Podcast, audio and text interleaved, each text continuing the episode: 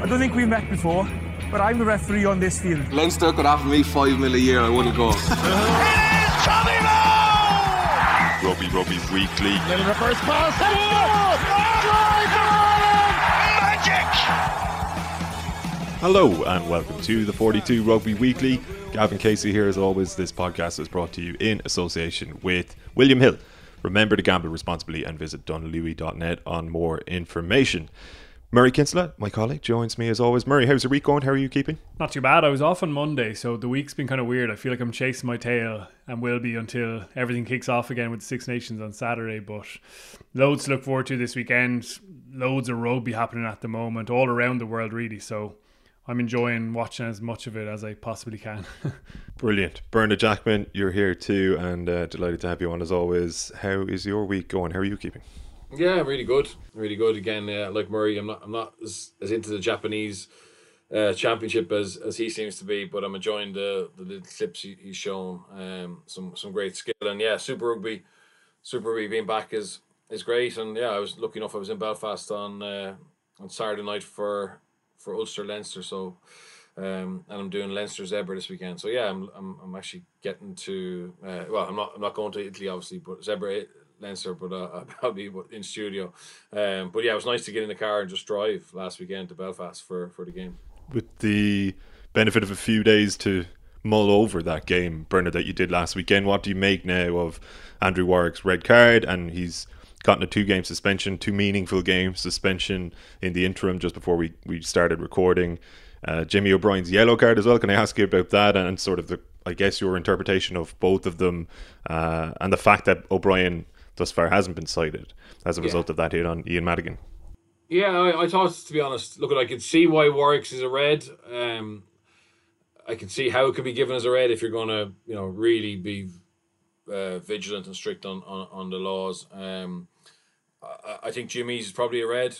You know, given what I'm seeing uh, in other leagues, um, it's not, you know, there's no intention there, but it doesn't matter if you have a head clash. I mean, I thought the the mitigation was really interesting. The fact that Madigan was jumping um, was used as mitigation, um, which if you're jumping, you should be higher. Um, you know, so how high would you hit him if he, he hadn't been? But anyway, look at they haven't cited him. Um, unfortunately, game it's difficult for Frank Murphy at the moment. I think he's he's struggling a little bit. He's he's in a bit of a dip, which referees and players and coaches all have. So he's just hopefully he bounces back and um, yeah, it was a tough game for him uh, the way it unfolded. And uh, I, I, look, I think Leinster were incredible. I mean, Ulster obviously had a phenomenal start, um, but even without a red card, I think Leinster w- would have won. They're just so clinical, uh, no matter who plays. Um, and yeah, they just dug in, turned a corner, and were really impressive. And and and their their their play five yards out is it's phenomenal. It's actually, to be honest, it's actually boring um, as a spectacle. And I think, you know, people are talking around, oh, time takes to, to get scrum set. At least you can have a really good scrum contest. The way it's gone at the moment, if you get five yards out, um, you're pretty much nearly guaranteed to score as long as you stay patient. Because if you look at teams like Leinster, they just basically pick and go, pick and go, pick and go until they get a penalty advantage. And then they I think what they're doing is really really shrewd. Actually, they don't go to wit unless they can actually just score, like hundred percent score. They just keep picking and going on a penalty advantage, and um, what that does is it, it just really fatigues the defense. Um, whereas Ulster during that game, you know, they had times when they were on their on Leinster line, they had a penalty advantage, and they went they went out to the edges and didn't score and then obviously the referee calls it back for the penalty, and I think that just gives the defense a chance to get set again, and you have to restart all over again. So it'll be interesting if teams, you know, copy Leinster. Um, and in fairness, Leinster can do it better than everybody else because of the power um, and the fitness levels, which seem to be at a at a level above everyone else. To be honest, even their their their backup players can come in and, and seem to play at a higher level. And I think, to be honest, the reason for that is the level of the quality of training. You know, so effectively they're getting harder training sessions than uh, games. And this the team we saw play the other night, or the other night, yeah, the other night on Saturday. I mean, they're used to training against the Irish team, effectively in in in in Donnybrook, and uh, so they're going to get better through that. Whereas, you know, you know, I'm not saying Ulster, Munster don't have strong squads, but certainly when you go into the other teams in the Pro 14 at the moment, um, they wouldn't have anything like the depth that that the Irish provinces have. So hence the Irish provinces, the four of them are at the top of um, both conferences, and uh, yeah, it's a little bit one sided. Murray, I don't want to keep going back to those decisions. They're well worn at this point. But because we haven't heard from you yet this week, you mentioned you were off on Monday. What did you make of Warwick's red, uh, O'Brien's non sending off? And then I'll ask you as well about your thoughts on what Bernard was saying about Leinster there. Yeah, I thought you and Owen had a really good chat about it on the members pod on Monday. Um, uh, there's so many cards. Yeah, go through them. I, I thought Devin Toners was a yellow. I know it was a really unfortunate circumstance that the tallest guy on the pitch tackles the smallest guy on the pitch, and there's massive height differential. But he his arm swings into his face, and, and we know that that's not acceptable in the game now. I thought that was that was fair enough. I did agree that Jimmy O'Brien's was a red card for me. It was exactly like all the reds we've seen in those instances. And Bernard mentioned the the jump there. That's not really a mitigating circumstance in, in my mind. I thought there was a bit of force in it. Again, I don't think the intent from Jimmy O'Brien was to headbutt him in any way, but they came together in that manner, and we've seen other people punished with a red for the, for that. The the actual red card itself, again, I can understand that's what referees have been told to get out of the game. Any neck or head contact with a leading elbow away from the body, and as Owen described on Monday, it is a technical red card, but the onus now is on the players to absolutely nail their technique, and it's tough on them certainly. But with an instance like that, you've got to be nailed on technically that your arm is really flush against your body and it's braced there rather than out in front. And again, I know how tough that is in split second when you're trying to be aggressive with your carry, but I felt that that was that was the right decision really. Um, so yeah, for me the the O'Brien one was was probably the big one that was was a miss there. The other yellow cards for the penalty infringements, I can totally understand. Again, McCloskey near the try line. I do have sympathy for him because it, it did look like blocking just before that, where, where Max O'Reilly goes through and, and Marcel Coetzee is denied access to a tackle by Scott Penny, I think it is. So he's really frustrated with that. But beyond that, his, his offence near the try line was worthy of a yellow, as were the other ones for, I suppose, the repeated infringements. We've seen those. It was a, an incredible circumstance with the number of yellows um, and those incidents. But I suppose the big one that stood out for me was it was the O'Brien one, and, and I'm surprised that we didn't hear or haven't heard more about that even since the game. What about the Baloucoune try? Or non-try? Yeah, I actually felt that was a tough call. Um, I can see what what he was thinking in terms of yeah, there's contact between the players there, but for me, the decision is made by Ruddock, and I think he can actually get out um, and and make that tackle. I listen, yes, there's contact there, and it's ahead of the ball. McCloskey has run ahead of Baloucoune, but of Baloucoune, but I think he can do more. I think he makes a decision to bite down on the line. I think it's well timed from Ulster in that regard. Um, and yeah, f- for me, it was a, a, tough call. I think you agreed. I, I yeah, no, I agree. I, I, I, I think that that wasn't uh, uh, uh, like actually Baloucoune took the ball so far behind um, the, the the decoy as well. There was time absolutely to to adjust. So I think where Rhys got caught I, think he can easily push off there. Uh, not easily, but he can push off, and I think, you know, I think the referee can give the tack the benefit of the doubt uh, in in that situation. But just going back to my my talk around my, my point around the five yard out stuff, I think the referees are only refereeing the defensive side there. Um, I mean it's it's impossible. It's next to impossible to go twenty five phases without sealing off or um, or going off your feet on the on the clean out or um, the ball carrier not releasing um, instantly. And at the moment, there's a trend, and this isn't just the Pro 14 or whatever. You watch Exeter, you know, executing it really well. Lots of teams are very good at it, but I, I think that if if teams had the same clean out technique um, further out the field, they'd get pinged quicker. But it's like once a team enter that area, the referees are really conscious of give having an easy out for the defensive side. Um, so that's something that maybe they need to look at because I don't think it's really like you don't want you. It, I don't mind picking goals um, at all, and obviously it's a really good area opportunity for teams to show, you know, good um, uh, patience, technique, power, etc. But if there's an opportunity to throw two passes and score, you know, obviously you'd like him to be able to go there as well um, and mix it up and not have four or five minutes camped on the line you know four or five times a game. Um, whereas I think at the moment, because players know that if they're just patient, the referee will give a penalty against the defending team, um, and then they have a penalty advantage, and then they have a choice. that um, if that if the referees started to pick up a little bit on on that on the offensive side, I think you know it'd be good for the game. It'd be more risk taking. Yeah, the latch work is it, it's gone to a new level, obviously in terms of its effectiveness. But I think there's more being missed than ever, and this even applies to the Six Nations. I think of Wales' try against Scotland. If people go have a look at that one, the Wyn Jones one, where you've got guys like clearly ahead of the ball, coming from a couple of meters outside and and latching in front of him. Um, you saw Scotland complaining about it at one stage. And now, even with the five meter tap penalties, guys are latching on straight away as soon as the hooker taps the ball, um, and it has to be officially a hooker to tap that ball. I can't wait to see someone else. Maybe Sam Simmonds is, is the other one who's good at it.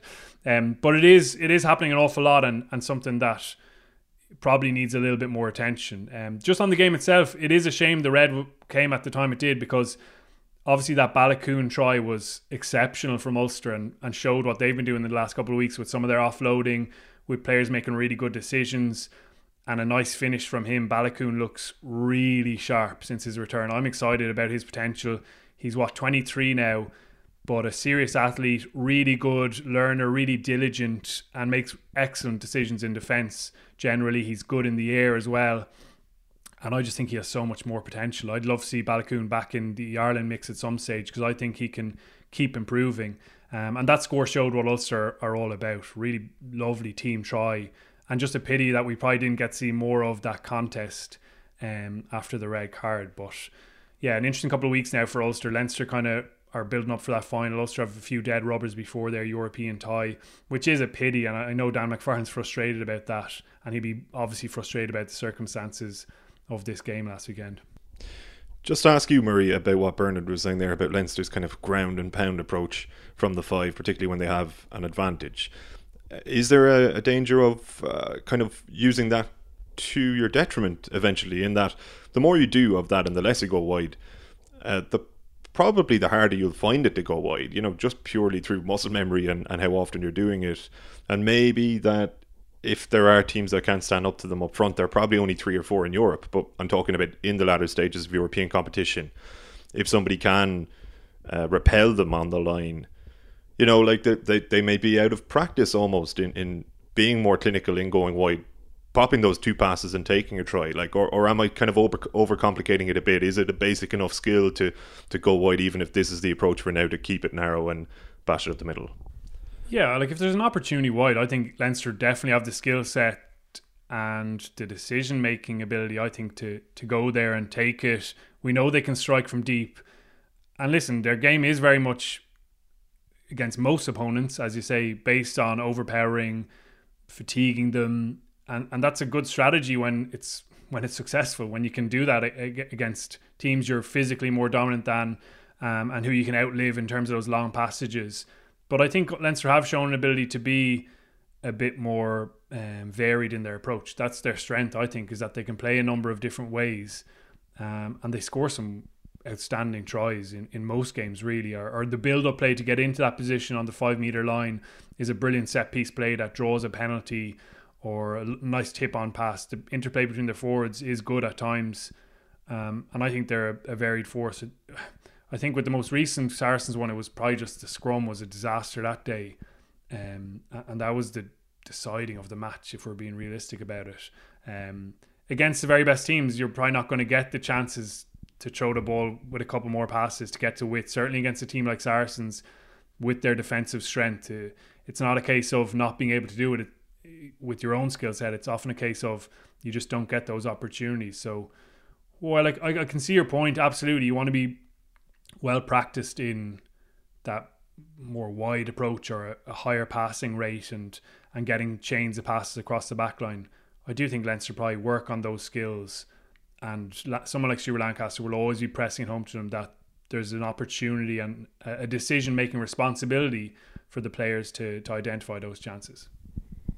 Yeah, Birch, not to labour the point, and maybe I didn't even word it uh, as best as I could have, but uh, uh with Lancaster, somebody like that, there probably is no danger really of what I'm asking. But you know, if it is a, a, a, kind of a stylistic thing or it is a mindset, maybe then it's not even the case that you lose the skills to be able to throw the, the couple of passes out wide, but maybe that you don't see that opportunity. And we might have seen that with Ireland a little bit uh, in recent years as well. Like just the the idea that you can be kind of married of a way of breaking the breaching the line, if you like, and that maybe the sort of more peripheral stuff gets a little bit lost or a little bit more muddied in the mind. Well, look, it's definitely a worry for Leinster um, that they haven't been able to transfer the dominance they have in the domestic competition to, to the Champions Cup and and um, you know obviously the draws out now um, but I, and I think they do look and, and, and try and make sure they're ahead of the curve and I think they are even in this tactic they're ahead of the curve really because they are belligerent in in that area and they they're so smart that they get more of those opportunities than than other teams um, but I think Stuart Lancaster and, and Leo Cullen and Felipe Contepomi will certainly be looking at maybe not well they'll be looking at Toulon obviously, but that they're not probably the the test that they need. It's it's it's probably Exeter um is where any little creeks or any any um areas where you've been probably over reliant or you know just use sheer power because that's where you have it.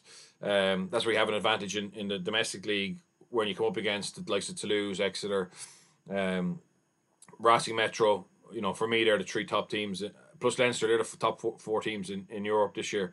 Um, that's maybe when you need to have other strings to your bow. But I, I do think, I agree with Murray. I think it's very hard to, to judge them on the Saracens game because we didn't get to see any of the other stuff that they do well. Uh, just because there was one area of weakness that um, became their Achilles heel in that in, in that game. But uh, I, I think look at I, I think they've got a great coaching staff. They've got a um, yeah a brilliant group, and I, and I, am fascinated to see how they develop in how they go in Europe this year. Plus the Rainbow Cup if that happens, you know, um, because they they won't outpower um, the Bulls. You know what I mean? Um, so again, I think that'll be really good for for their evolution in terms of trying to um, find ways of beating different type of opposition. Because let's be honest, uh, they're completely dominant. I mean, if, if it was a golf, they'd have they, you know they'd have to have a handicap in, in the in the domestic league. You know, that's the only way of of.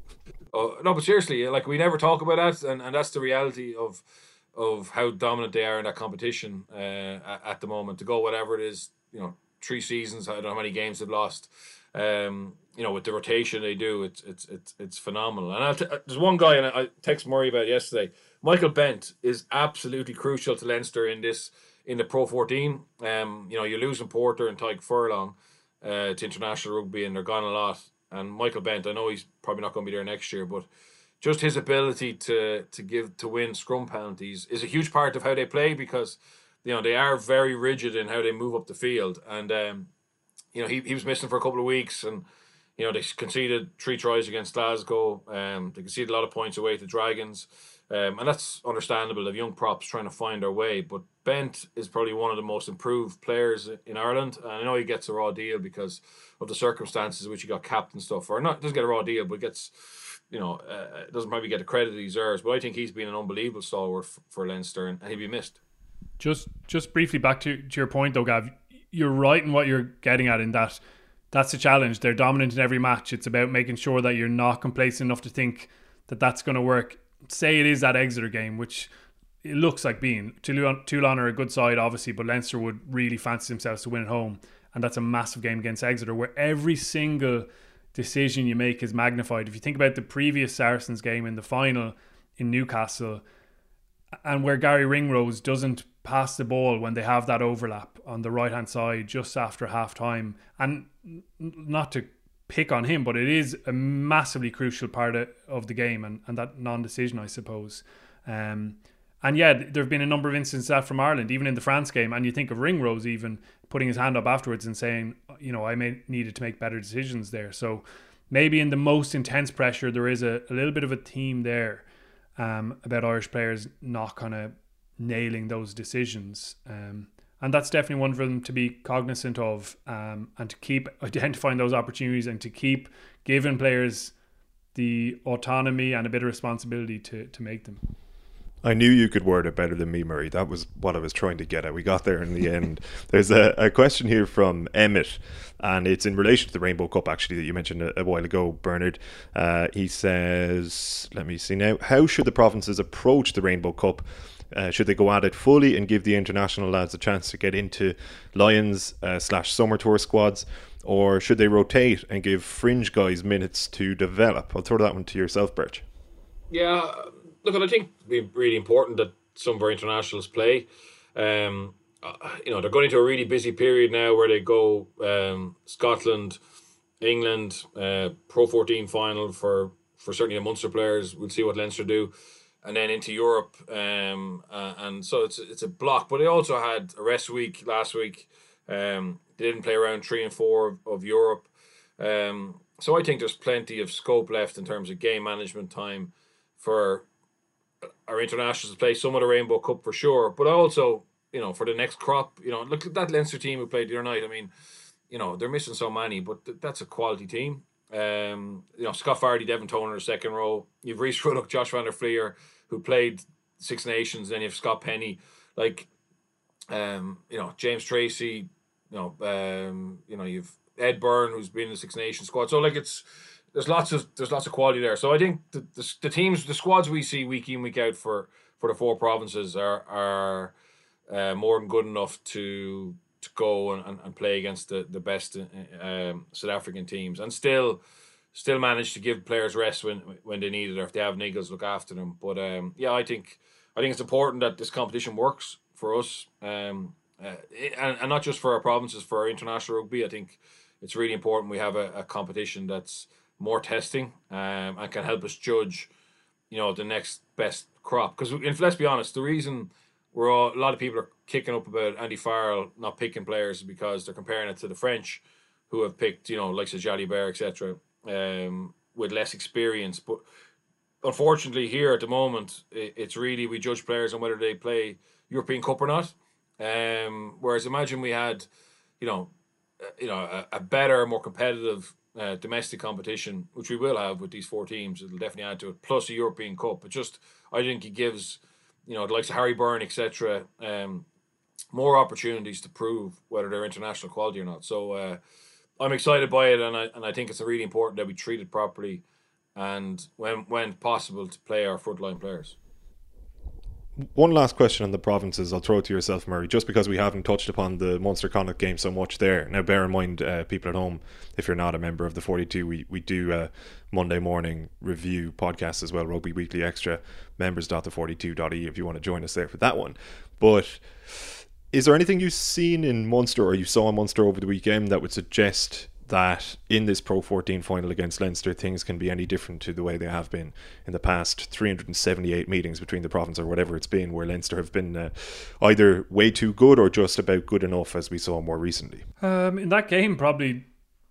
Probably not. I mean, a lovely individual try from Mike Haley. A moment like that can absolutely swing one of the games against Leinster. You're probably not going to get that opportunity in a final against them, but if a player can produce something like that, absolutely. And in fairness to Mike Haley, he had a number of moments like that in the game and has been really excellent. Also, you you look at Joey Carbery coming off the bench again. That there's a bit of a difference from the the most recent couple of games, and he got a little bit longer. Again, he looked comfortable.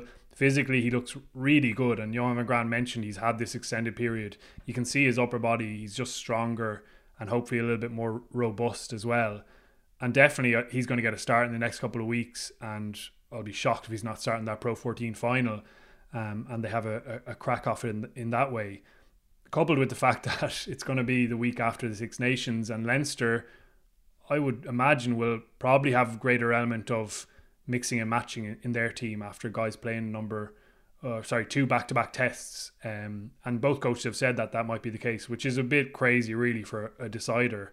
Um, but in terms of how they played, n- not exactly. And I honestly, I honestly don't foresee Munster trying to do a whole whole amount different from what they've done the last couple of occasions against Leinster. They, they they feel they were really close, and that a couple of things, marginal things as they say, just didn't go quite their way.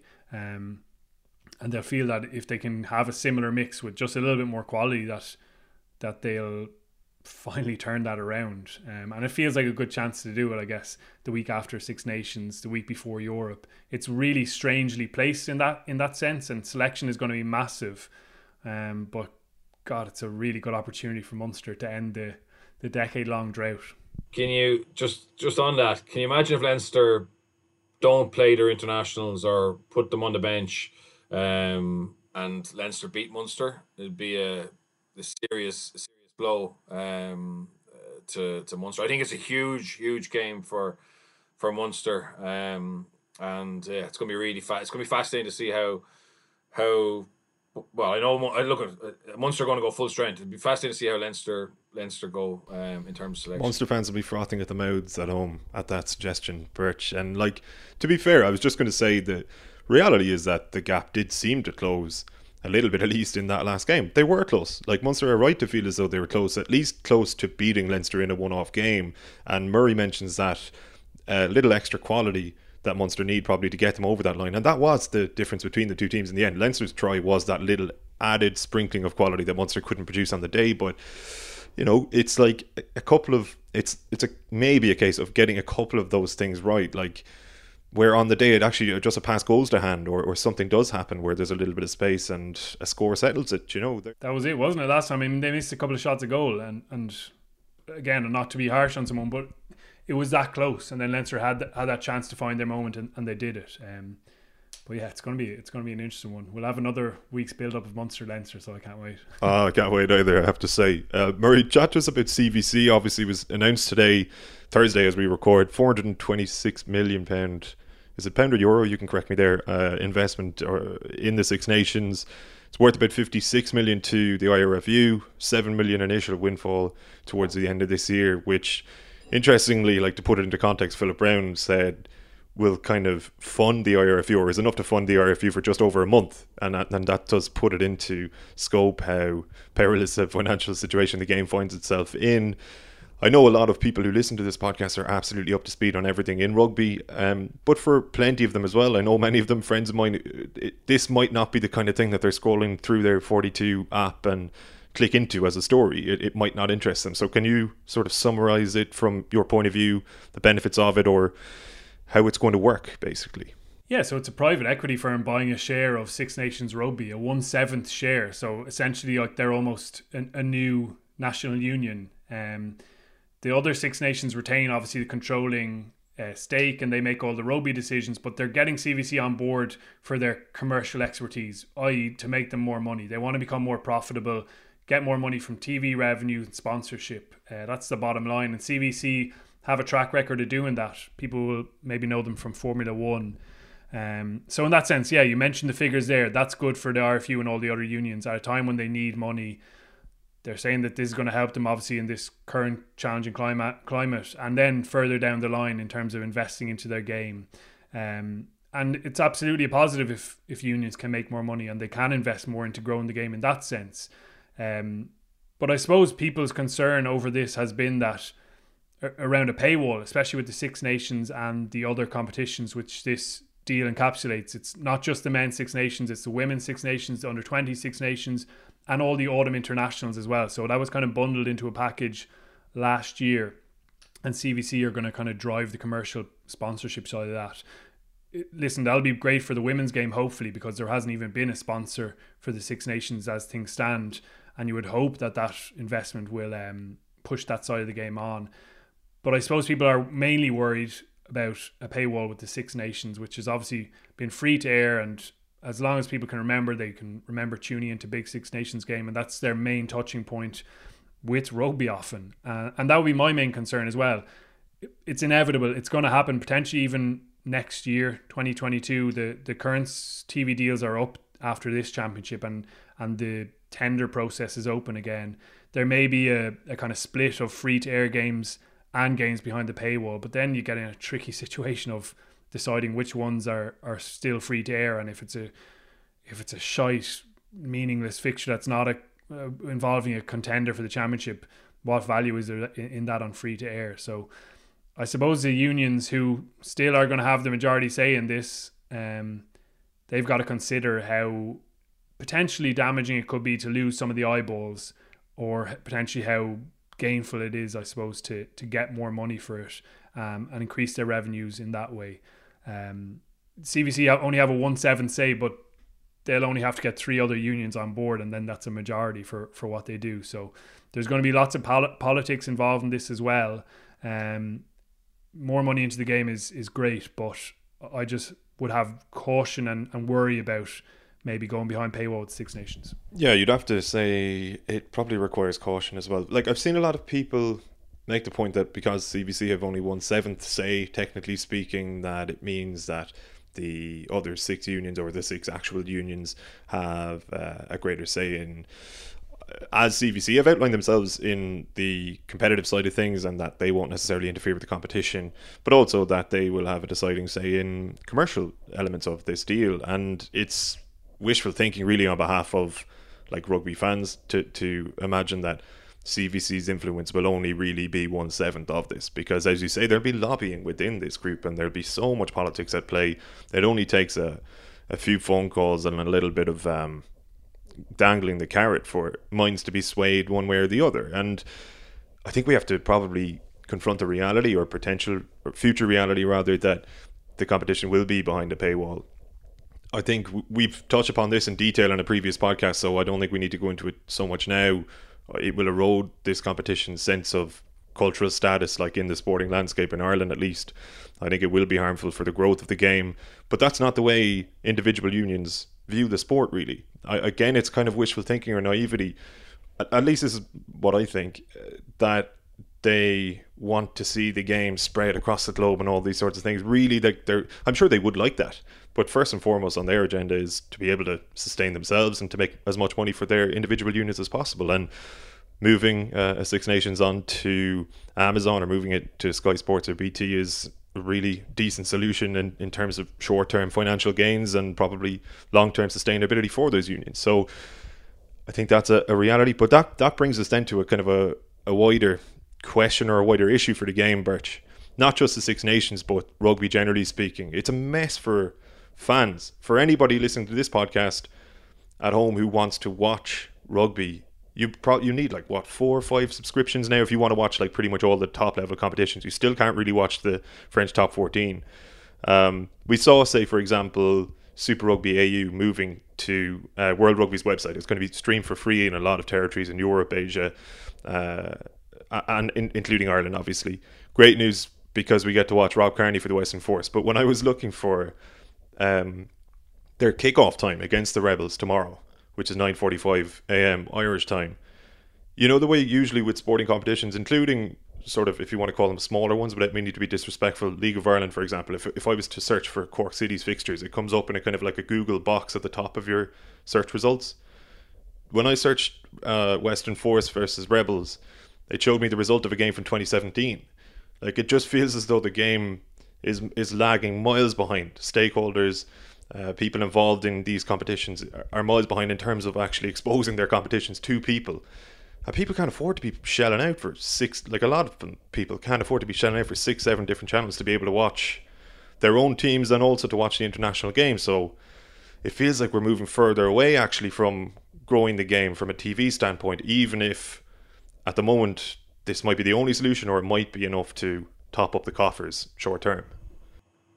Yeah, uh, I actually thought I just read this morning that they get ninety million from ITV and BBC for for the current TV deal, and that's obviously up, um, which sounds like a lot of money. Uh, having said that, the French are after signing a new deal, just for the top fourteen of I think it's one hundred thirteen million euro uh, a year, so more than the the Six Nations is worth. Obviously, a lot more games, but. Uh, yeah, I, look, the ideal scenario would be we had one kind of central hub to get our rugby, um, and I, I don't see that happening. I, I'd imagine, I'd imagine Sky Sports or Amazon will will will have some of the Six Nations next year, and, and it's going to add to it. But I, I think the problem is now COVID has really uh, extenuated the need for cash. So whatever chance we had with the the the, the six countries saying, look at for the for the good of the game, we need to be on terrestrial TV.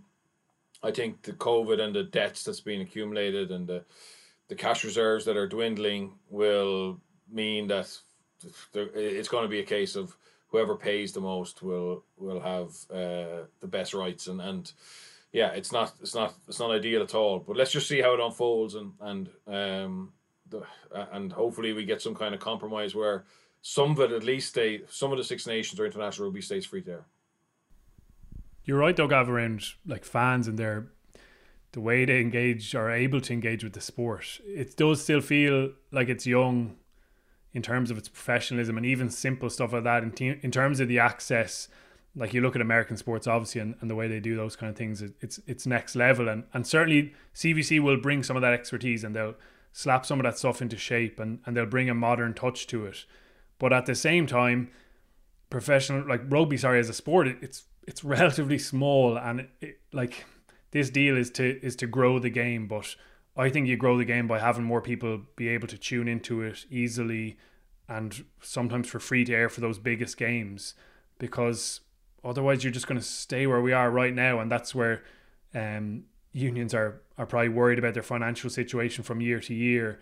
Um, and we don't grow it beyond what five or six countries who can potentially win a World Cup um, that's going to get boring well, listen, I, I get excited by anything, but that's going to get boring within the next few World Cups if it's just the same old people over and over again and everyone's looking out for their own self interest. I probably have the same fear as you that within each union there isn't that long term, selfless view of things.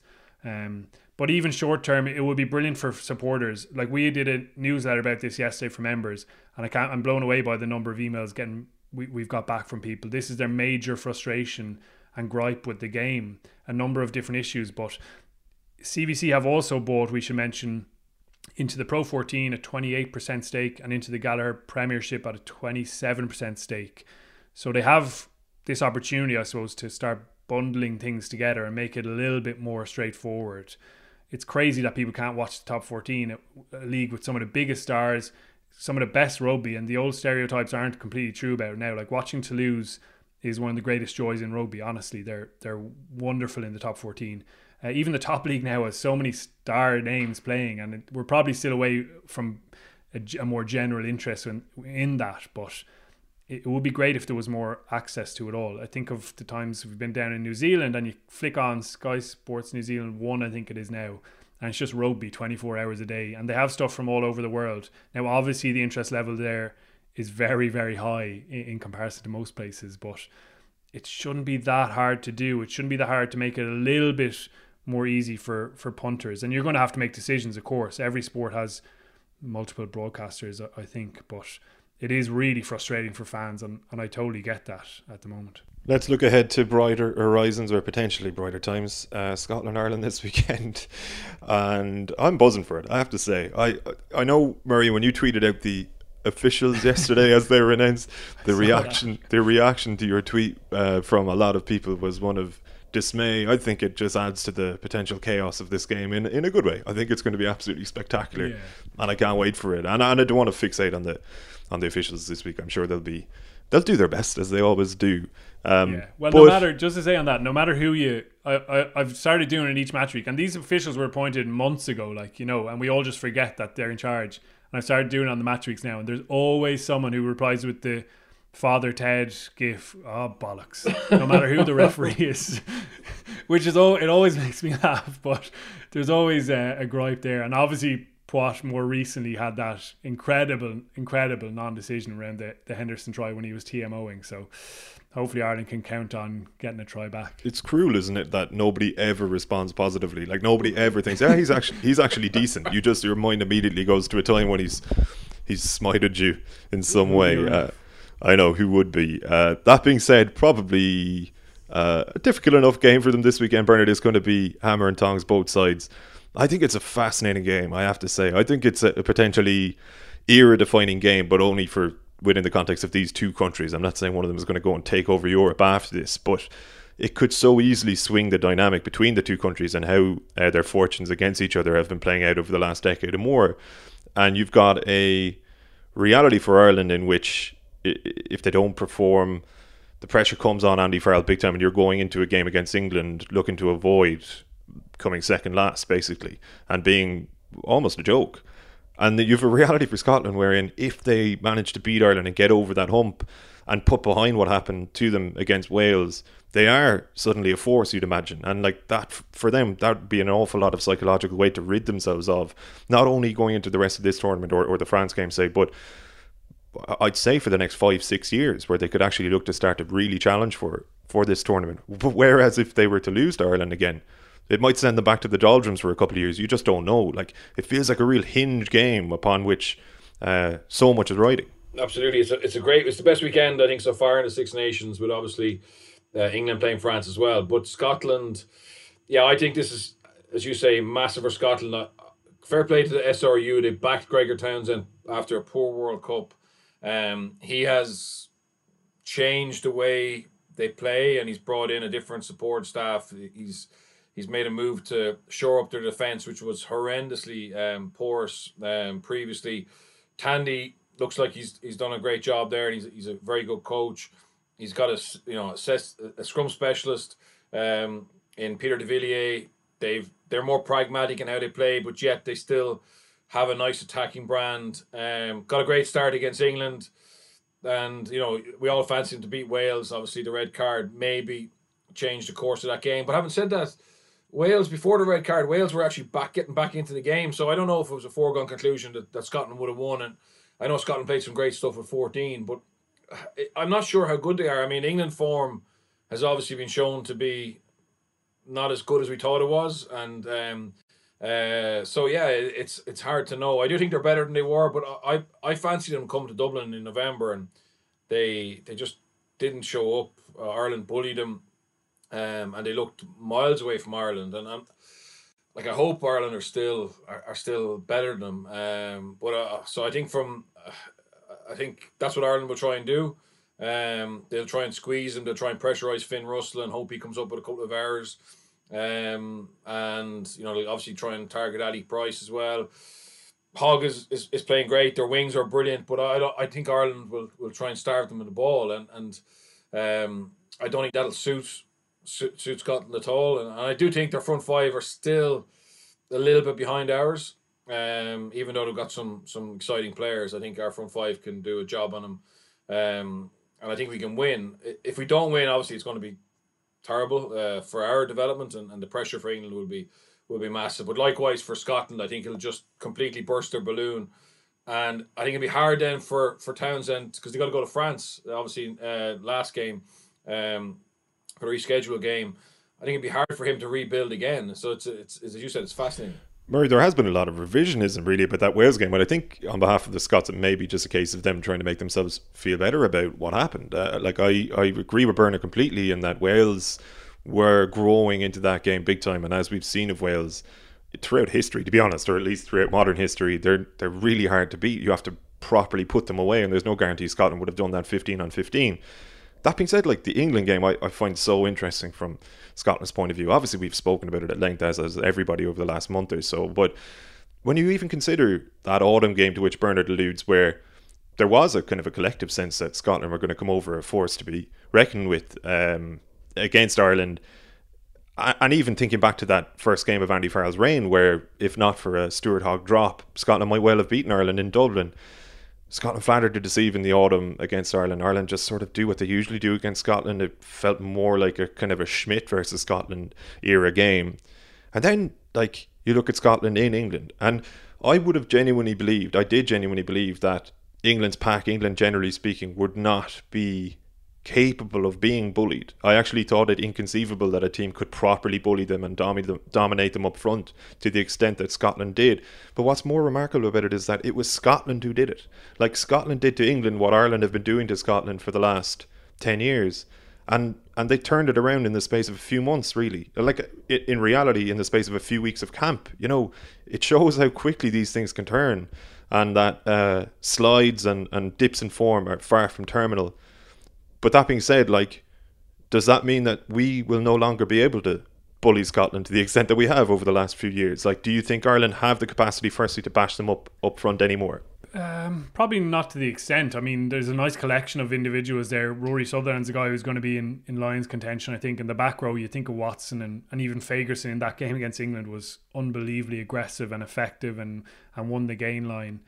Um, I think your description of kind of hinge is brilliant for this game in, in a number of circumstances because I think it's so close that it is just going to hinge on a little moment, potentially a decision from Poite, potentially one defender on the fringe of ruck just slipping uh, in concentration, bounce of a ball potentially. I genuinely think it is that close. The teams are very evenly matched in my mind.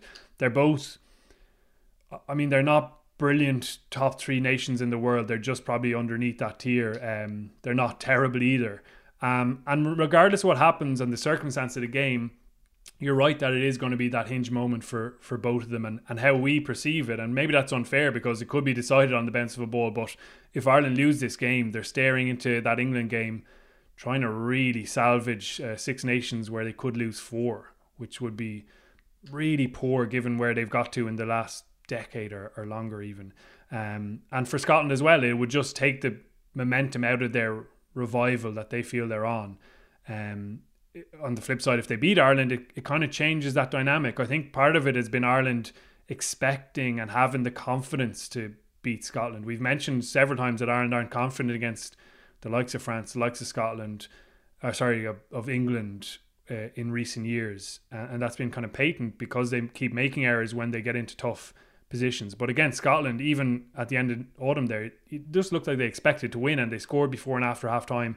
after Scotland's really good purple patch where they led 9 3.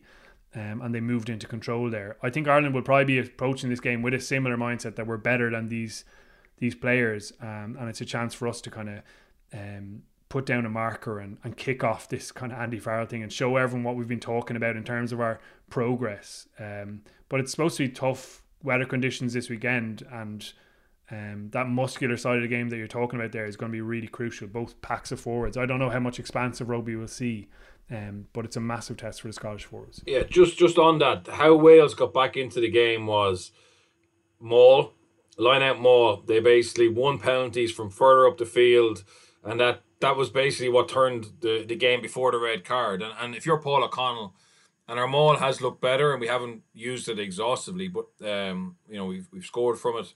Um, our setup looks good. We've we've played off a few. So if you're Paul O'Connell and you're trying to identify how to beat Scotland, and the previous regime, you could have you know there was kinks everywhere uh, in defensively, whereas their defensive line now is good or physical. But I think that could be our entry. That's that's obviously something like that you would see as a coach and go, okay, that's that's an area that they showed weakness in. And obviously, they'll, they'll have worked on it, but you know, it's a nice couple of clips to show the, the players in terms of look, this is going to be our way into the game, particularly if conditions are tough, um, because obviously it's low risk, and I think that that could be that could be their Achilles heel that maybe you know it'll take that that we can go after. Yeah, I was going to ask you that actually, Bernard. Like an entry, an entry point for Ireland, or where do we begin in terms of where where Ireland actually assert themselves in this game, particularly if there is parity up front. Uh, on the flip side of that, like when when you look at Scotland's undoubted strengths, how do you combat some of those? Like we know their their attack has been good. I don't want to say consistently, but it's it has shown signs of real liveliness and uh, and at times coherence over the last couple of years under Townsend. How do you stymie that? But also, is there a means of trying to take Stuart Hogg out of the game? Because like in every game, it seems he's just an inexorable force and when you consider really the the um, the way that Ireland kicked the ball, the number of times Ireland kicked the ball, he's probably going to see a lot of it. But is there a way even of strategically trying to avoid that? Is it literally a case of trying to kick to space more rather than raining it down on top of the full back, which I know isn't always the intention, yeah, it just happens. Yeah, I think it's it's actually just a, a kicking game that we already have, and that's probably why we've done well against Scotland. Is that you know if you kick a lot of contestables, um, that takes Stuart Hogg out of it. I mean, the last thing he wants to be doing is jumping jumping in the air, you know, for a 50-50 ball or 60-40 ball. He likes to have time. Um, and if he has time from teams that kick long, uh, he can pick off, you know, slower forwards or even backs. He, he's phenomenally uh, good uh, with his pace and footwork on on a on an outward line and be able to just burn people. Um, so I think that Ireland, and that's why maybe Murray will start. Um, is that you know if you want to take away their back three, so Darcy Graham, Duhan van der Merwe, Stuart Hogg, all unbelievably dangerous uh, players with ball in hand, but I wouldn't I wouldn't say they're all the best in the air, uh, best in the world in the air. It's not, you know, and I think that that's that's how you stop them. Um, it means you you, you know their their forwards have to work back to play the second phase off if they re- regain it, and it just makes the game tighter, and particularly if the conditions are bad. Um, that would suit us. So like when I when we say oh Ireland bully Scotland, I don't think physically the Scots will will back off at all. But like what I meant was that we find an area where we can dominate them, and I think that would be the maul. And I think um, I think also from a kicking strategy to go contestable rather than kick long. Um, even if you find grass against them, uh, I still think that they have the ability in that back tree to pick you off. Um, so I, I wouldn't be surprised if we go to uh, to contestables a lot a lot more. I don't know what Murray thinks.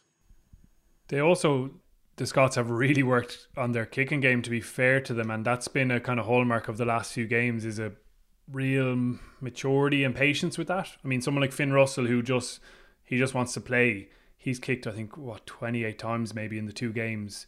Um, and against England, obviously, that was the really clear tactic to just get the ball down there. With Hogg, he's had this lovely variety to his play. I mean, he's only played the two games, but he's beaten more defenders than anyone in the championship 14 in two games, six line breaks. Um, but also, he's kicked the ball from hand 12 times and he's passed 18. I, we had this in the piece earlier on, so the stats are fresh in my mind. So they're getting better variety and balance to their game, which was always the challenge. I mean, there was a bit of naivety there, maybe with Scotland at times, where they kind of overplayed their hand. Um, but the kicking game has been really impressive, and it's still an attacking tool. Obviously, Russell is excellent at that. You saw Hogg's try against Wales where he kicks behind off set piece and pressures a mistake from Halfpenny, and obviously the Ali Price that beautiful little assist for Darcy Graham against the Welsh as well. So a couple of illustrations of it there, and, and clearly they've been working hard to get better balance to it. So um, that's also a threat for for the Irish defence and backfield, um, and everyone to be concerned about. Here's another kind of hinge moment then for you, Bernard. If we are to deploy a, a kind of a contestable kicking strategy, as would make perfect sense, you, you outlined it well there. Do you go with James Lowe again? Do you think that Jacob Stockdale can potentially be more disruptive in the air? But equally, um, and this is sorry, provided that Conor Murray starts, which I think he will. Uh, but equally, on the other side of the ball, when you consider what Murray said there about Scotland improving their own kicking game, who would you rather sort of going the other way and chasing a ball on Ireland's left wing? Yeah, look at. I'm not convinced that Jacob's brilliant um, chasing the uh, contestables either. I, he he got a great one to start the game the other night, and then he, he lost a few in the air. And and um, look at. I don't know if he's done enough to be honest to come back in. Um, I, I think maybe a, maybe a bench option, but I know I'd stick with I'd stick with Lowe. I'd stick with Lowe. We need to find out if Lowe is. Uh, is an international. We know Stockdale on form is an international winger, um, and in my opinion, the jury's still out to a certain extent on, on James Lowe, um, and I, I would stick with him now against against Scotland and, and find out a bit more about him. Um, and so that's yeah. So it's not purely that I think James Lowe's better than Stockdale. I just think that um, you know we we've we've given him a couple of starts uh, in this block uh, and it'd be great to know at the end of Six Nations is he a viable left winger first, um, or you know, because Keenan's come in now. Like, don't forget we were flirting with obviously the idea of Stockdale being a fullback. Um, Keenan's come in and, and, and put down a bit of a marker there. So, um, I just think it'd be great to know, you know, is it is it Stockdale or James Lowe uh, uh on the wing, and are both of are both international quality? Stockdale is like he is. Just he obviously he's had some blips, but he is international quality as a finisher. Um, and I, and I, it'd be great to know is James Lowe. I mean, you know, Eddie Jones has come out and said, "Oh, only seventy percent of this of his squad are going to the World Cup," I, and that's kind of has to be, you know, in in Farrell's mind as well, a little bit around who is going to go to the World Cup. And the sooner you know that, the better. Um, and yeah, I just think James Lowe is still the question mark is still out there, and and, and hopefully he, he goes and proves it. Murray, just sticking with selection, and I'm taking it as a given that Conor Murray will start, but uh, maybe wrong. Like yourself and Owen Toonan were chatting on the members pod, I think two weeks ago, about the reality that Gibson Park, for example, d- probably deserves the reward of, uh, or deserves to be rewarded for his form. Like I thought in Rome, and it comes with the caveat of being Italy. I know it might have been his best game or his most complete game. So do you reward him with a start? And particularly when you consider his box kicking actually has been good as well recently. Mm, definitely, yeah. He's he's definitely made it more of a, a, question, and even the continued rise of Craig Casey adds a bit of pressure as well. And it's fantastic that Ireland are in that position. Um, like haven't heard anything on on the team at this stage, but I wouldn't be surprised to see Conor Murray back in there, given what we're talking about, the conditions, the pressure. He got a glowing reference from Johnny Sexton yesterday when when he said he's back in training, and it would be brilliant to have him back. Um, and listen, he Conor Murray was was playing some pretty good rugby before he picked up that hamstring injury. Um, I know people are like so many people just want him, and, and a lot of the senior players just gone out of the team. But you, you can't just discount all the good stuff they do, and, and that just tends to be the case with Conor Murray now. Even some of the good stuff he doesn't attack, yeah, he probably doesn't have the the same high tempo. He certainly doesn't have the same high tempo as others, and and it is frustrating at times when when when that's not there. And, and I know people just philosophically want that more often, but there's other ways and means to to winning games. Um, so it wouldn't surprise me hugely. That aside, though, it will be it'll be a settled team because they feel they got a lot out of that Italy game. The balance of the pack was really good. There was loads of dynamism in the team, a lot of defensive threats as well as um, punch onto the ball. So even with the weak opposition, they felt they got a lot out of it. Um, I think we'll see something very similar, even with someone like Lowe. Like he's invested this time in him now, um, and probably backed him through a couple of tough games, and, and wants to see the result of that. So it'll be um, it'll be along similar lines.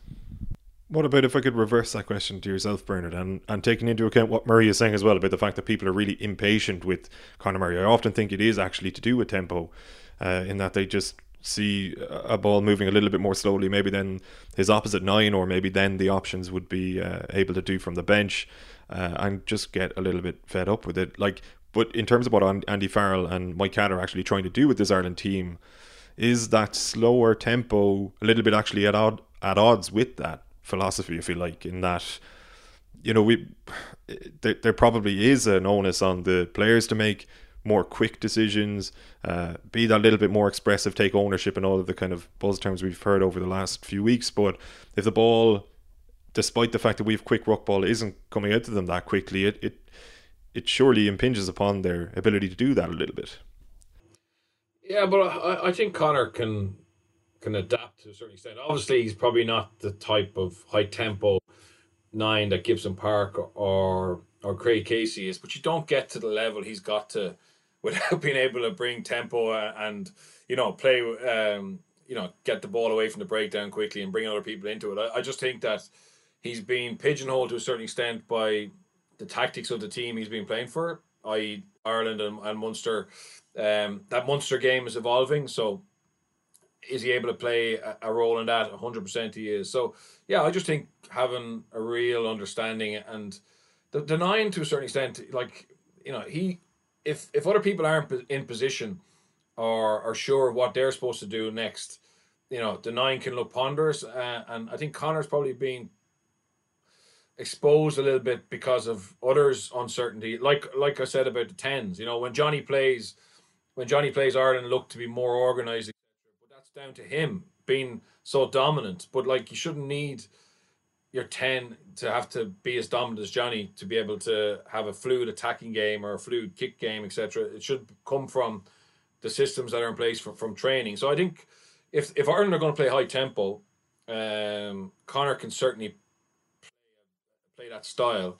Uh, it mightn't be as as fast as a Gibson Parker or Craig Casey, but it certainly, you know, it certainly doesn't mean you couldn't pick him. You know, it just needs to be clear. And and if the if the weather conditions are as they are forecast to be, in Ireland are going to go down that, you know, direct forward dominance, mauling, box kicking game, well then he's the right selection for for for this for that game plan. And again, that like and this is this was the argument we had a little bit about the French game where we picked Gibson Park and Willie Burns, two halfbacks who aren't specialists in the kicking game, and we imposed a, a kicking strategy. You know, so um, if we're gonna if we're gonna go and, and, try and outrun Scotland and play high tempo, well, then I would be saying pick Gibson Park. But uh, you know, I, I think that if you look at Scotland and you want to beat them, which Ireland will, it won't be it won't be free flowing. I think that would play into into Scotland's hands. So I, I think that's why Murray should play.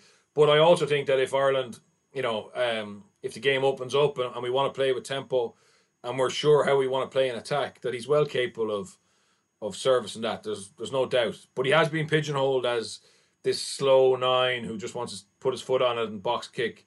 But I think that's been mainly down to the tactics of the teams he's been playing for. Mm. Just finally, just add on that, Gav. Like defending is a massive part of the game. It's not just about scoring tries, and he's, I mean, he's probably the best defensive nine in the world still, in, in my eyes. Um, and he adds a huge amount in that sense. He's really strong in the tackle. He's a really good organizer. He's got a good reading of the game, um, and that is that's half of it, and, and that has to be part of the decision making, not just your attack, which we all obviously get excited about. if, if Gibson Park starts this weekend, I think it's great that Ireland can have some assurance there. As you say, in the last couple of games, he's done well, and, and I don't think there'll be much fear of it now. And Stuart Lancaster was really interesting speaking about how he's growing into the mindset of of being a starter and and probably starting to realize his capabilities in that sense, which is really positive to hear. So there is a there's options there, and there's slightly different approaches. Um, but just with Murray, I, I agree with Bernard. You can't completely discount what he does in attack as well. Even if you think last year no one had more assists, and obviously the nine always has assists, but often I think there were six of them last year. Often it's really good decision making from Conor Murray that allows someone to finish off, say, a passage or, or make an initial line break. Um, he's got great whip on his pass when, when he's at his best as, as well. So um, it's a good position to be in that there's a bit of a debate now, though. Can, yeah, can I come back in on that? Just the defensive thing is really interesting, Murray, in that like Gibson Park has been probably exposed a little bit on the wing um, defensively, and that's that's how Ireland seem to defend with him um, a lot. Now I know he's sometimes in the backfield, but he tries to get back to that left blind wing as much as possible. Conor is generally more comfortable in, in the backfield. Um, now maybe that's a high thing with, with contestables, but it'd just be interesting to see um, if from a like I think if if Gibson Park plays, Scotland will definitely try and get back to his wing and because uh, there has been defensive issues there. We didn't get we got exposed once uh, or twice against Italy, but didn't really hurt us. Um, but if you uh, you know, I spoke about Ireland saying, "Oh, we can go after the Scotland maul." If you're Scotland, you're saying, "Look, we can go after Gibson Park." You know, after two phases when he's back on on, on the wing, and um, and that may may be a deciding factor. Um, or you know, maybe if Conor maybe if Conor plays, they're so comfortable with Conor in the backfield that he stays in the backfield, and then you get a wing back on, on that edge which is obviously a, a different and a, a, nicer um, edge to it. So, yeah, it's going to be fascinating to see who plays, and then obviously how how we try and protect our nines defensively. That's going to be my next question. Actually, we've we've identified Ireland's potential entry point into the game as the maul. You've you've spoken of another there on Scotland's side of things. Bernard, are, are there other ways into this game for Scotland, Murray, or where would you see them targeting Ireland's weaknesses? Yeah, I, I think they'll they'll try to use their defense, as Bernard mentioned, which has become more aggressive under Steve Tandy, as a bit of a weapon. Um, and if we think where Ireland are from that France game, it was a lot of discussion around their attack, around poor decision making, and they put their hands up in that regard and, and probably put a bit of onus on the players. So I think that'll be a massive focus for them is is pressuring those errors from Ireland, pressuring that indecision, um, and probably trying to get back at that that um yeah that lack of confidence where probably Ireland have been in tough positions. Um, so that'll be a fascinating one for me because it is different to what Ireland or Scotland rather have been in the past, where you always felt there were opportunities to be had against their defence. It, it, it definitely looks stronger now. It definitely looks more organised um, with a better mindset. Simple changes, but it has made a difference. So I'd, I'd expect them to put real pressure on Ireland's decision making. Any other areas for you that Scotland can worm their way into this game, Bernard? Before we chat about England, France. Um, yeah, I, I still, I, I think if if we allow. If we allow Scotland, uh, well, obviously the question mark is around our set piece D. Um, you know how how how tight that is, and and and uh, Stuart Townsend would certainly, I think, like to have a crack off that with a couple of power plays.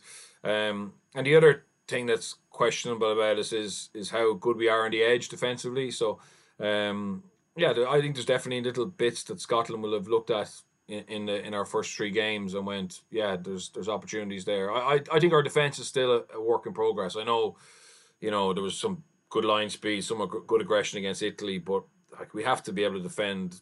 We have to be able to judge judge our defense. I think after Scotland and England. Um, so I don't think it's by any manner means locked in as a, and even that try that Italy scored.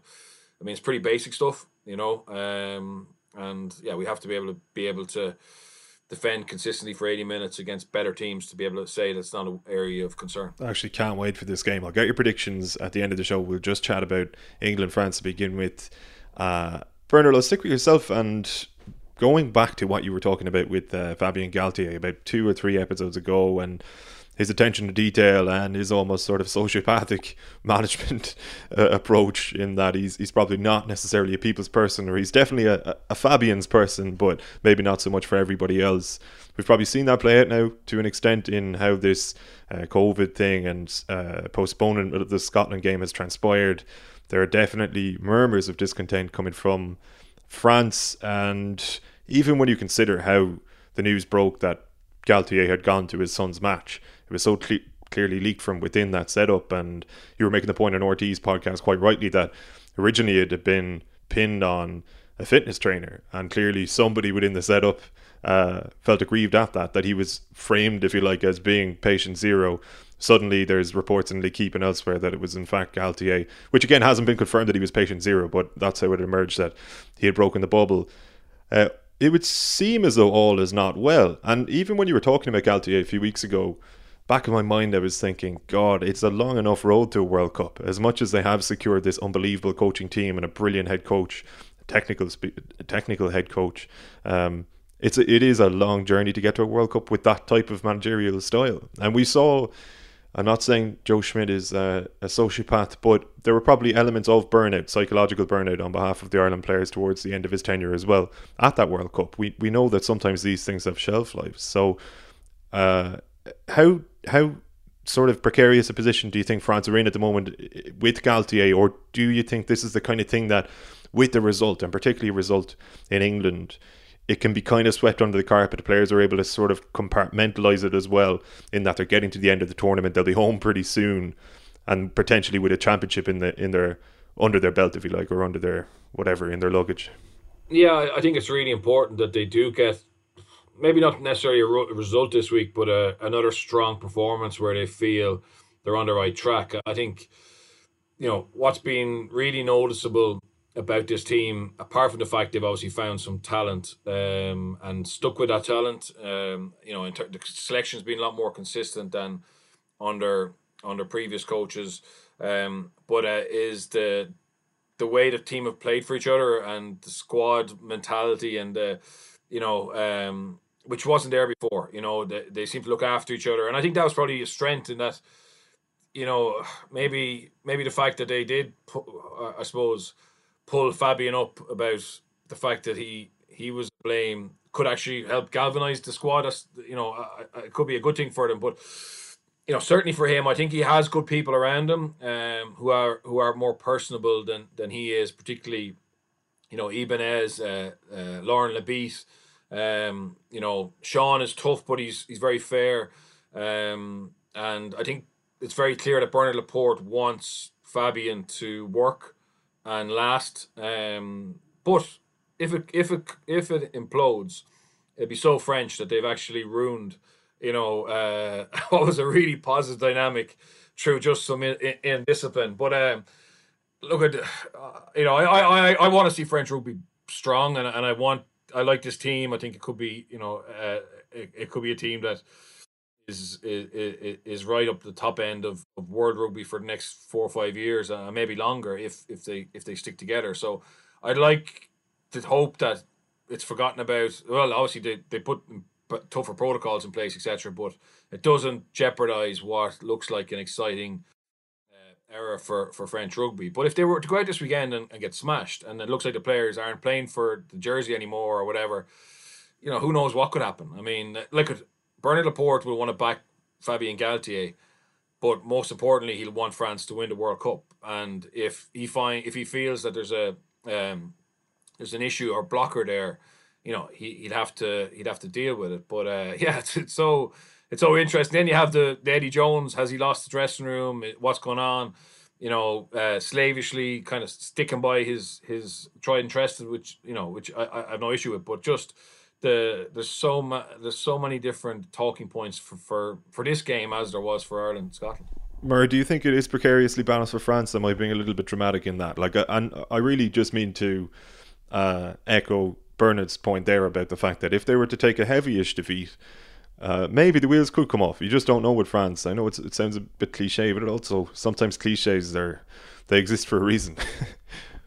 yeah, I no, I, I just see. I look at the talent. I just I sorry, look at the squad and I just see unbelievable talent. Um, and it was interesting. Um, I was listening to Birch on a podcast recently. He was saying that very often we kind of just overlook the sheer quality in a squad, and at the moment they have that. They have the the best players, don't they? They have incredible athletes. Even this weekend, you look at Vakatawa coming back into the team, an unbelievable um, player. Ntamack back onto the bench. They could change and mix and match. And you saw it in autumn when they were missing their full first team and they and they nearly beat England. They've got this frightening level of of talent and they've got stuff in order back in France and academies and production lines and non-French player qualification rules, etc., are, in much better nick. Um, so I think they're here to stay, and I think that's really positive. Um, but in terms of the the here and now, it is a fascinating dynamic, um, and that uh, Jones is stuck with most of the team. Max Malins comes in a fullback, a guy who's probably a little bit more expressive and, and can go off script. I think it's really exciting to see him thrown into a fixture of, of this nature. Um, but just huge changes up front with Cowan-Dickie and, and Ewels coming in. The rest of the Saracens guys get another chance to build a bit more of that fitness and sharpness that they've clearly, clearly been missing. Um, and Jones will feel they're in a brilliant position to finish strongly now by making a statement win and then going over to Dublin um, and sowing a few more seeds of misery into the Ireland squad. So, yeah, they're they're both in in in kind of different positions coming into this. France are still on course. Like you, you know, they've obviously had that game postponed, but if they can refocus um, with those additions coming back, they're in a great place to go and win and win the championship. Albeit Wales will have something to say about that. They're on for win number four in their Grand Slam march against Italy, uh, kind of quietly in the background. What you say about Jones is interesting, where you touch upon it as well, Bernard, uh, and I'll stick with yourself on this one. But exactly the type of scenario that Ireland are seeking to avoid in in beating Scotland, avoiding going into that game uh, in Dublin against England. Uh, like trying to salvage the wreckage really of a season and, and just avoid four defeats. An England defeat here, which if France can sort of um, stick together, remain united, and so on, is actually probably likely. And they're in the exact same boat coming to Dublin. They're avoiding a, a really embarrassing tournament. So, do you think there actually is evidence, if you like, of the Jones thing reaching its natural conclusion, or is this just another occasion on which they're sort of playing possum as they have done a couple of times over the last four or five years? Yeah, look, I, I think he was badly affected round one by by the form of the of the Saracens players, but they're players who are world class, who have done it for club and country, and their age profile would suggest that there's lots more good rugby in them. So um, I can totally understand why he's why he picked them round one because I'm, I'm sure it wasn't obvious that how match shy they were. Um, let's be honest, uh, they had an edge in terms of their kicking game, and Scotland came.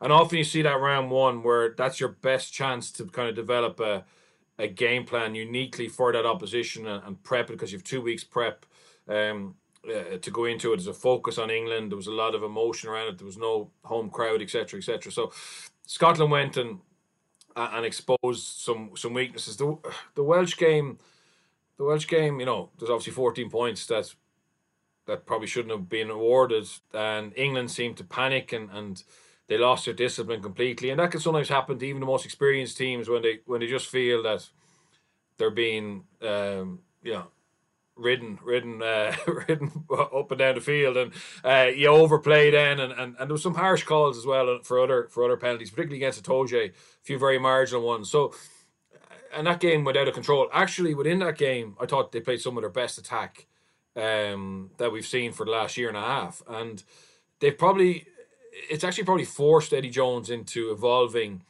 um, and trying to build, find the next trend or the next way ahead. And and they did that with that with that 30 seconds of power. If we haven't gone forward, kick and kick well. Um, and that seemed other teams seem to have copped on to that and, and, and found ways of counteracting that. So I think now they will go full steam ahead um, in terms of this evolution, which the bits we saw against Wales was was really exciting, and, I thought I thought Slade was was phenomenal. I think Slade could have played himself into a, onto a Lions tour. He was so effective, and if they go and add to that again this week, uh, and again against Ireland, you know, next year they they you know they could be back as as as the, as the champions because they have unbelievable talent like like France have. So. Um, I don't think it's the end of Eddie Jones. I think um, the players believe in him. He's been loyal to this group, and, and they'll see see a need to to repay that. And and the more minutes like like some Mako and Billy get into their legs, Owen Farrell, I mean they're only going to be stronger now. This is effectively be like having had a preseason with two or three friendlies and you know, then you're you're ready to go in round in round two. And they'll hit their straps now in round four and five. So um yeah, and I think it's actually England playing with more variety could be could be an even more daunting comp, uh, uh, opposition than what we were used to. Give me your prediction in that one, Birch, England, France, and then I'll come back around for Scotland, Ireland. Yeah, I think England, England by five. Murray, England, or France? I'll just do my three now to save you asking me again. Um, I'll go England and Ireland and Wales to win this weekend. How do Ireland win it, Murray? By how many, roughly? Like real narrow, real narrow. I, I really do think it's going to come down to uh, hopefully a late bit of drama. Um, and I, that could go either way, but I think Ireland just to, to get over the line, two or three points. Scotland or Ireland for yourself, Birch? Yeah, I'm going. I'm going Ireland by by a penalty, three points, and obviously Wales to win bonus. Smashing. Love to finish a pod on a high note as always. Uh, well, not as always, but as has been the case recently at least. Uh, I'm going to keep my prediction to myself this week. uh, thank you to everybody at home for tuning in and for all of the 42 members uh, for your questions in the members rugby WhatsApp group, members.the42.e. If you want to sign up there, support our independent sports journalism, get kind of more access to the pod and steer its coverage and so on. We really appreciate everybody on that side of things. Uh, this podcast was brought to you in association with William Hill. Remember to gamble responsibly and visit dunlewy.net for more information on that. Enjoy the rugby over the weekend, and we will be back post match over the weekend for the 42 members, Monday morning as well with Murray Kinsella and Owen Toolan, and then next Thursday in this regular slot for non members and members alike. Until then, mind yourselves, take it easy. I don't think we've met before, but I'm the referee on this field. Leinster could offer me five mil a year, I wouldn't go. it is Tommy Moe! Rugby Rugby Weekly. Little reverse pass. Oh!